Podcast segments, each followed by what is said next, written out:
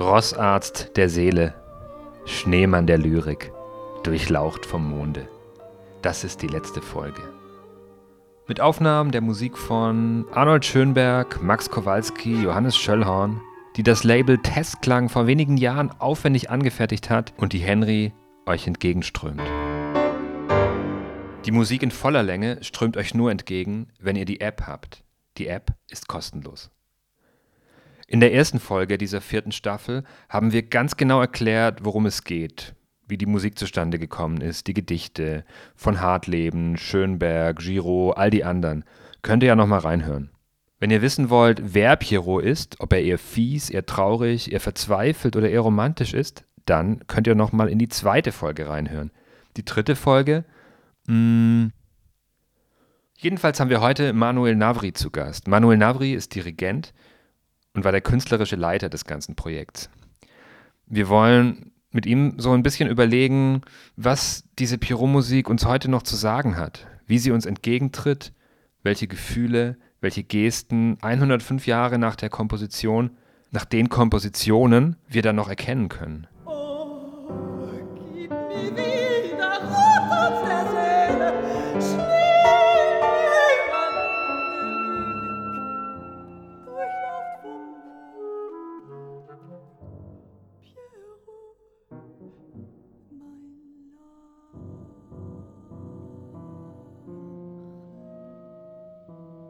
Manuel Navri.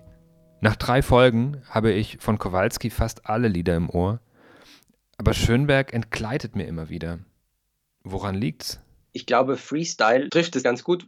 Es ist tatsächlich frei, weil es keine Kompositionstechnik gibt, die da Anwendung findet. Also es ist nicht zwölftönig und es ist nicht tonal, wie der Kowalski. Der ist ja auch deshalb so eingängig, weil er halt tonal ist. Und es ist sehr uneinheitlich. Du sagst es ja auch in dem Film, der als Making-of dieser Testklangaufnahme erschienen ist. Du sagst, dass Schönberg alles auspackt, was für ihn zu dieser Zeit kompositorisch möglich ist, aber auch was für die Zeit selber denkbar war.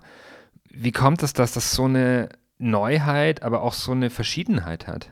Was so bemerkenswert daran ist, dass er wirklich sich in der Freiheit bewegt, also von der Intuition geleitet und in jedem der 21 Stücke was anderes macht. Also die äh, sind im Charakter sowieso unterschiedlich, in der Besetzung sowieso unterschiedlich, aber auch eben in der Art, wie sie komponiert sind.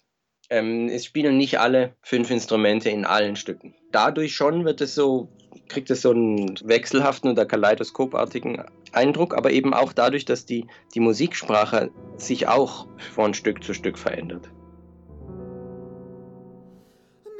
Groteskem Riesenbogen kratzt Pierrot auf seiner Bratsche, wie der Storch auf einem Beine knipst er trüb ein.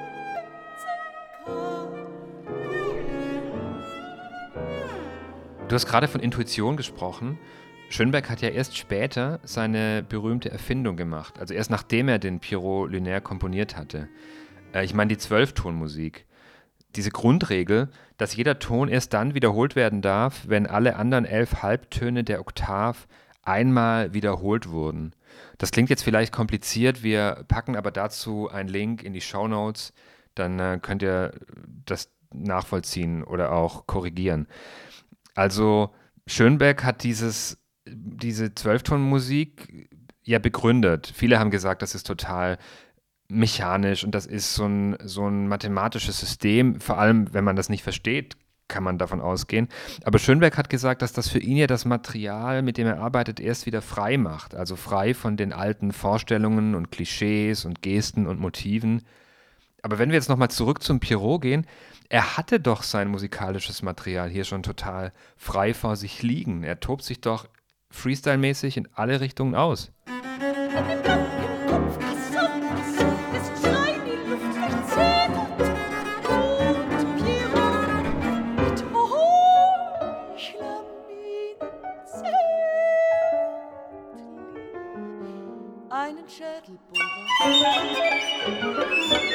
Darauf stopft er mit dem Daumen seinen Tüchen Tag in den blanken Kopfkassan, dessen Schrein die Luft durchzetert. Er hat in diesen paar Jahren und paar Werken, die, die so quasi frei sind, ja sehr intensiv nach einer Ordnung gesucht.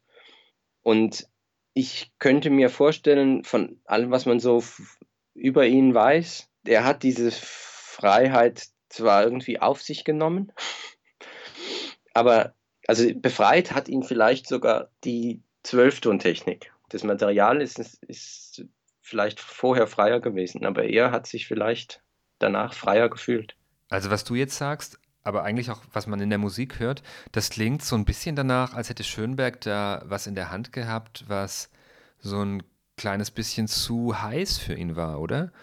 Die, die Musik prescht da so vor sich hin, ist total nervös an manchen Stellen und au- auch äh, scheint eigentlich ständig so zu bersten vor Energie. Er hat in der Zeit, sagen seine Schüler, zweieinhalb Liter sch- schwarzen Kaffee getrunken pro Tag und ähm, Cognac. Und das war, glaube ich, wirklich eine sehr angespannte Zeit für ihn.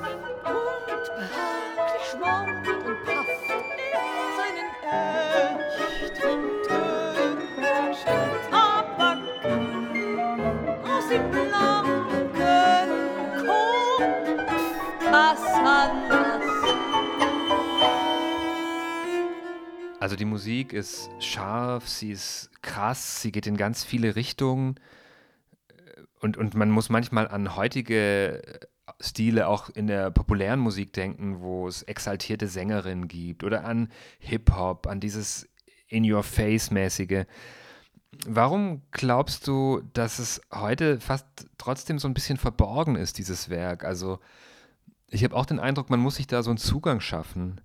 Und ich frage mich, ob das so ein bisschen an diesem Setting liegt, an den Gedichten, diesem nächtlichen, diesem träumerischen oder halt auch an Pierrot selbst. Der hat ja eine Art Verbindung zum Harlekin. Also vielleicht ist es eine polare Verbindung, vielleicht ist er die dunkle Seite. Aber der Harlekin, diese, diese kitschige, träumerische, eigentlich, wenn man, wenn man an so Pas, ähm, Pastellmalerei, sagt man das? Wenn man an Pastellmalerei denkt, dann ist es ja eine total nervige Figur eigentlich. Also liegt es daran, dass das ästhetisch nicht unsere Zeit passt? Oder liegt es daran, dass Schönberg ähm, später eigentlich diese Zwölftonmusik gemacht hat, die dann halt auch musikgeschichtlich so wichtig war? Pierrot, klar, kennt jeder.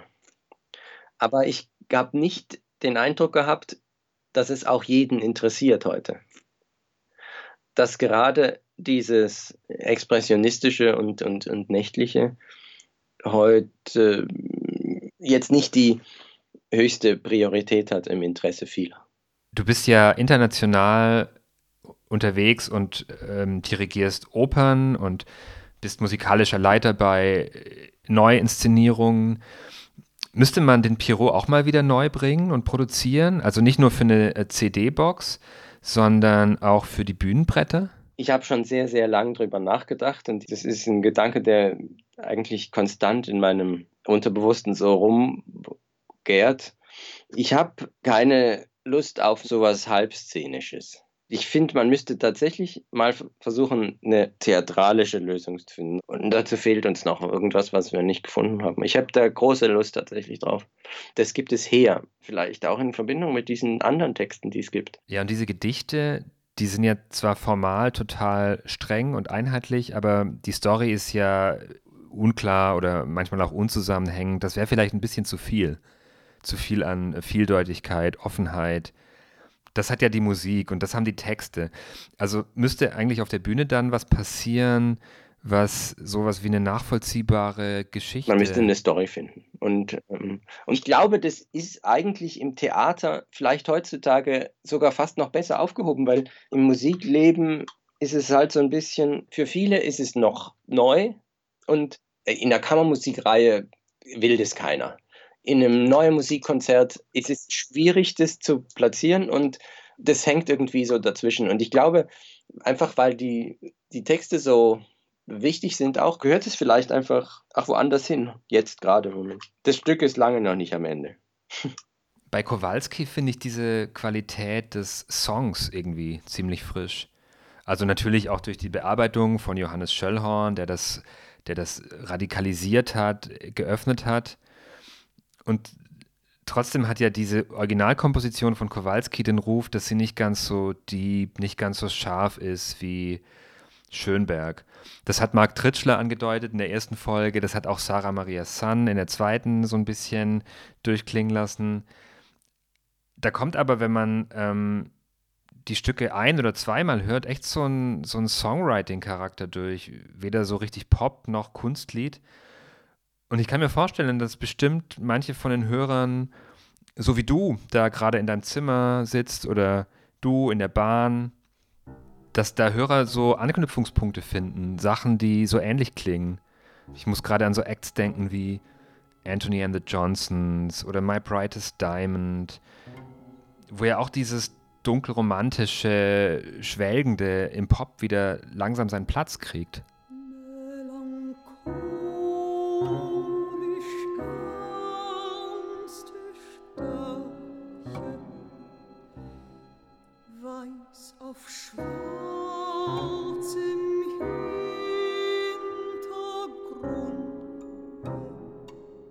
Wenn man der Sarah zuhört, dann auf jeden Fall. Auch bei Kowalski ja im Prinzip. Es sind ein paar tolle Stellen, wo sie Musik herauszaubert, die Kowalski auf jeden Fall nicht kannte und wahrscheinlich auch nicht gemocht hätte. Das weiß ich nicht, das ist ja eine Stellung. Also sie hat eine Stelle, die ich ganz besonders mag, wo sie so eine Rockfarbe auf den Text Rhythmen draufzaubert. Mit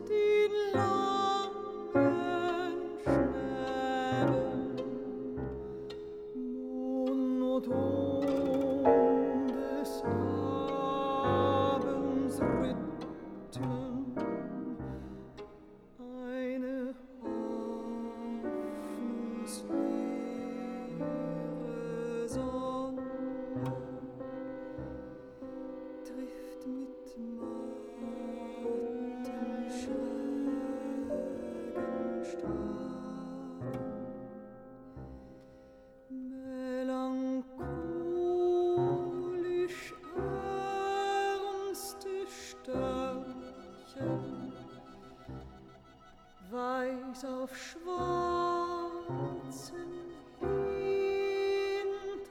Hintergrund. Oder Heimfahrt, das letzte bei Kowalski. Da macht sie ja im Prinzip so ein, so ein Alpenpanorama auf. So wie sie das singt, das ist dann so wie, so wie so ein Heimatfilm.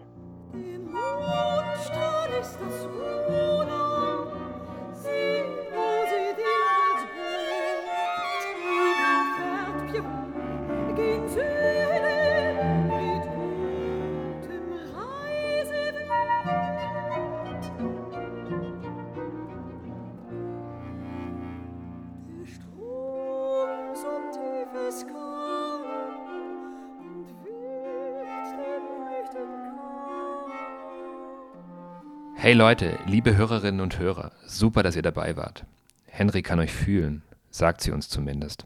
Das waren vier Folgen in Henrys Podcast, begleitend zu der Veröffentlichung von Aufnahmen des Riesen-Piero-Projektes vom Berliner Label Testklang. Nächste Woche geht es weiter mit der nächsten kleinen Staffel. Drei Teile zu einer Produktion. Ach, das kriegt ihr schon rechtzeitig raus. Henry ist übrigens auch auf Facebook, at Music by Henry, unter demselben Namen auch bei Instagram. Get in touch. Ich bin Tobias Ruderer, wir hören uns bestimmt wieder. Viel Spaß noch mit der Musik. Tschüss.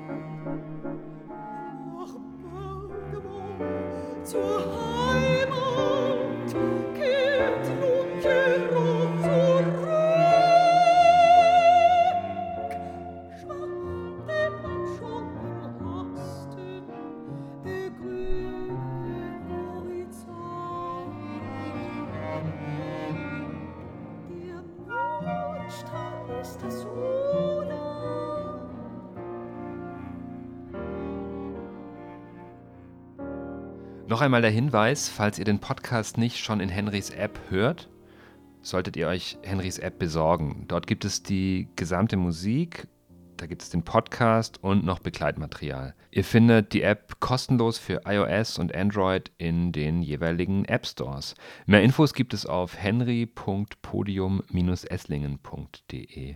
Henry mit y.podium-esslingen.de. Vielen Dank an die Musiker und Musikerinnen. Sarah Maria Sann, Sopran, Christiana Helga Dottir, Flöte, Miguel Perez Iniesta, Klarinette, Emmanuel Bernard, Geige und Bratsche, Arthur Hornig, Cello, Marc Tritschler am Klavier, Johannes Fischer für die Perkussion. Und die musikalische Leitung hatte Manuel Navri inne. Und Danke an das ganze Testklang-Team, deren Aufnahmen Henry in diesen vier Folgen zu Pierrot präsentiert. Podcastproduktion Fun Verlag, Tobias Ruderer und Merle Krafeld. Henry ist Teil der Digitalsparte von Podium Esslingen. Bis zum nächsten Mal.